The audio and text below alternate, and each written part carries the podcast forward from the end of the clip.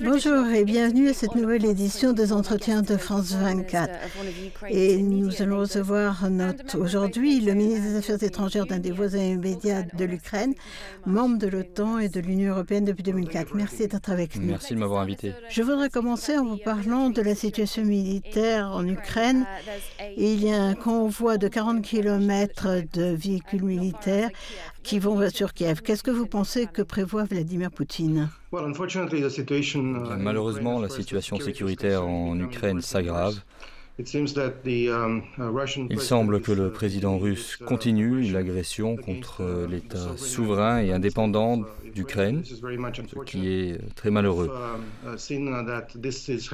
Nous voyons que cela se produit malgré le cycle de consultation qui a eu lieu hier entre les diplomates euh, ukrainiens et russes. C'est effectivement très regrettable. Je pense que les négociations ne peuvent aboutir si elles se déroulent sous un feu nourri.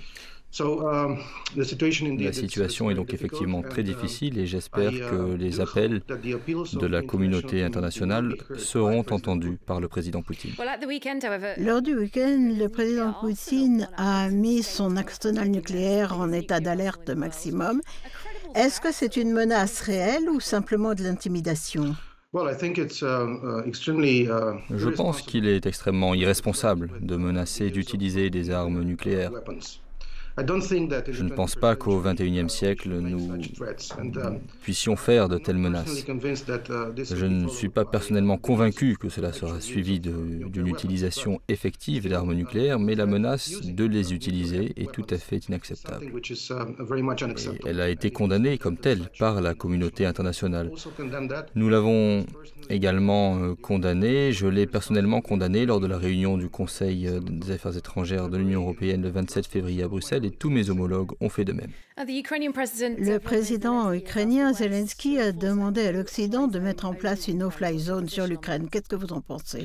Je pense que la position déjà exprimée par l'OTAN était très claire et qu'elle a également été exprimée par d'autres alliés de l'OTAN. Agir de la sorte signifierait que l'OTAN serait directement impliquée dans ce conflit militaire.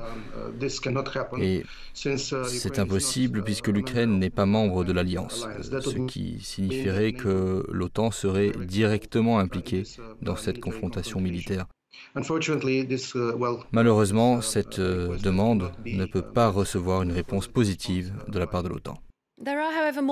On dit que des troupes et du matériel OTAN supplémentaires vont être déployés en Roumanie au cours des jours à venir? Est-ce que ça rend la Roumanie plus sûre ou plus vulnérable à des attaques? Et évidemment, on peut réfléchir à ce qui va se passer, euh, de la situation qui se construit à l'est de l'Europe. Est-ce que ça peut être perçu comme une provocation? Elle ne peut pas être considérée comme une euh, provocation ou une mesure d'escalade, car ce que nous avons fait sur le flanc oriental depuis 2014, après l'occupation illégale de la Crimée, était une réponse, une réaction d'autodéfense pour euh, construire la dissuasion et la posture de défense de l'OTAN sur le flanc oriental, en raison justement des actions ordonnées par la Russie. Si nous comparons la taille des forces en présence, environ 15 000 soldats de l'OTAN, sur le flanc oriental et plus de 150 000 militaires russes dans le bassin de la mer Noire. Je pense qu'il est tout à fait clair que ce que l'OTAN fait sur le flanc oriental n'est pas du tout une provocation contre la Russie, mais plutôt une réponse légitime de l'Alliance pour la sécurité des alliés sur le flanc oriental. L'OTAN consolide sa position sur le flanc oriental depuis euh, un certain temps et nous le demandons, mais cette crise a accéléré ce processus.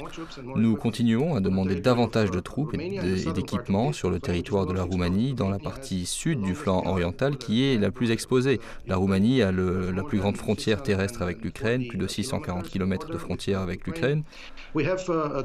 Nous avons également la Crimée, à environ 300 km euh, de la côte roumaine sur le bassin nord-ouest de la mer Noire, et je pense qu'il est très légitime d'avoir davantage de troupes de l'OTAN en Roumanie. Les soldats américains sont déjà arrivés, les militaires français arrivent ces jours-ci, d'autres alliés comme la Belgique vont déployer des forces en Roumanie, et je pense qu'il est très important de voir que la solidarité des alliés fonctionne. Nous sommes très heureux d'accueillir davantage d'alliés en Roumanie dans la partie sud du flanc oriental, sur la mer Noire, car nous avons besoin de cette dissuasion, de cette défense face à ce que fait la Russie dans notre voisinage direct. Uh, On entend des rapports de personnes sur le terrain et d'un certain nombre de pays qui sont directement à la limite, que ce soit la Roumanie, la Slovaquie et d'autres on exprime des craintes que euh, ça puisse déborder vers leur pays. Est-ce que vous pensez que c'est quelque chose qui pourrait se produire? Nous considérons que la Roumanie et les citoyens roumains n'ont aucune raison d'avoir peur car nous sommes couverts par les garanties de sécurité inscrites à l'article 5 du traité de l'Atlantique Nord. La défense collective garantie par l'OTAN et par les forces alliées est euh, à toute épreuve. Je pense que les débordements ne toucheront pas les pays de l'OTAN, en aucun cas. Mais en effet, la situation sécuritaire dans son ensemble se détériore. C'est pourquoi, comme nous l'avons vu précédemment, la consolidation du flanc oriental est en cours et les mesures prises par l'OTAN ne sont rien d'autre qu'une réponse à l'attitude agressive de la Russie, encore une fois. Uh, Nous voyons qu'à l'intérieur de l'Ukraine, on a entendu parler de, par Human Rights Watch et d'autres sur l'utilisation de bombes à fragmentation, le fait que les civils soient visés par les forces russes. Est-ce que vous pensez que euh, ceci pourrait prouver qu'il y a euh, des crimes de guerre commis par la Russie? Nous ne pouvons pas euh, dire que cela se produit car nous n'avons pas Dieu sur le terrain directement. Mais si c'est le cas, c'est bien sûr tout à fait contraire au droit international, aux lois régissant la guerre et au droit humanitaire international. Voilà pourquoi la CPI à La Haye a commencé aujourd'hui à examiner la possibilité d'ouvrir une enquête sur d'éventuels crimes de guerre et crimes contre l'humanité pendant le conflit en Ukraine. Et je pense qu'une telle enquête est tout à fait légitime. Uh, Sur une autre question des droits de l'homme, on s'est beaucoup préoccupé de la question des réfugiés qui quittent l'Ukraine. Beaucoup sont en train de passer par la Roumanie. En tout, les Nations Unies parlent de 660 000 personnes qui ont quitté l'Ukraine dans diverses directions. Est-ce que vous savez combien d'entre eux sont en Roumanie ou passent par la Roumanie?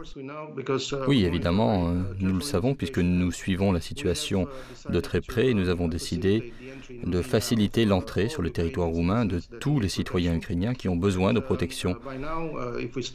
Du 10 février jusqu'à hier, plus de 130 000 citoyens ukrainiens sont arrivés sur le territoire roumain. Près de 40 000 d'entre eux sont restés en Roumanie. Nous avons donc calculé le nombre d'entrées et de sorties du territoire euh, vers d'autres euh, pays de l'Union européenne également euh, au niveau des sorties. Et nous avons décidé de prendre soin de ces personnes qui ont un grand besoin de protection. Ce sont surtout des mères, des enfants qui arrivent. Ensemble avec la société civile, avec un grand nombre d'ONG et avec également euh, des Roumains, nous tentons de fournir une forme d'aide, de refuge, d'alimentation. Euh, nous fournissons des médicaments, euh, tout ce dont ils ont besoin pour se sentir en sécurité, puisque la Roumanie est un pays sûr. Vous avez mentionné de faciliter l'arrivée des citoyens ukrainiens, mais je voulais vous poser la question des citoyens d'autres pays qui ont été résidents en Ukraine ou qui sont passés par l'Ukraine. Est-ce qu'ils figurent parmi les gens que la Roumanie accueille? Tout à fait, nous avons facilité euh, l'entrée en Roumanie des citoyens d'autres pays, pays partenaires. Il y a de nombreux euh, citoyens de pays tiers, qu'il s'agisse de pays européens ou de ressortissants d'autres pays de, l'OTAN ou d'autres pays euh, du monde qui ont demandé notre appui. Nous avons fourni notre appui, nous avons facilité leur entrée sur le territoire roumain et leur évacuation vers leur pays d'origine. Nous avons également facilité un grand nombre d'entrées de personnel de mission diplomatique en Roumanie. Euh, pour qu'ils puissent ensuite rentrer chez eux. La Roumanie est un pays ouvert et qui est tout à fait disposé à fournir son assistance à tous ceux qui en ont besoin, aux citoyens ukrainiens, mais également d'autres pays qui euh, sont dans une situation de détresse dans ce pays et qui souhaitent le quitter de manière sûre. Nous enregistrons le jour où le président Zelensky a lancé un appel chargé d'émotion au Parlement, à la Commission et au Conseil de l'Union européenne pour qu'ils soutiennent l'Ukraine et lui ouvrent la voie dans son parcours à l'accession. Un certain nombre de pays, y compris votre voisin la Bulgarie, ont proposé de donner immédiatement le statut de candidat et d'ouvrir les négociations. Est-ce que la Roumanie soutient cela? Oui, évidemment. non seulement à l'occasion de cette crise, euh, mais par le passé également, la Roumanie a déjà soutenu le projet européen de l'Ukraine. Cela fait longtemps que nous le soutenons. La Roumanie était le premier État membre à ratifier euh, l'accord d'association et l'accord de libre-échange entre l'Ukraine et l'Union européenne il y a de nombreuses années. Et nous soutenons donc le projet euh, européen de l'Ukraine, mais également celui de la République de Moldavie et celui de la Géorgie, puisque nous considérons que la place de ces pays est dans l'Union européenne. Donc réaffirmer le projet européen de ces pays est une priorité pour la Roumanie. Notre président l'avait déjà souligné de manière très ferme euh, et j'avais également fait de même. Et nous fournissons euh, un appui euh, dans ce sens. Évidemment, le projet européen doit être mérité par ces pays, mais le processus d'adhésion est long, il nécessite beaucoup de temps, mais nous sommes clairement résolus à les aider dans ce processus. Monsieur le ministre, je vous remercie d'avoir été avec nous. Merci à vous. Merci d'avoir regardé cette émission et nous vous retrouverons la prochaine fois.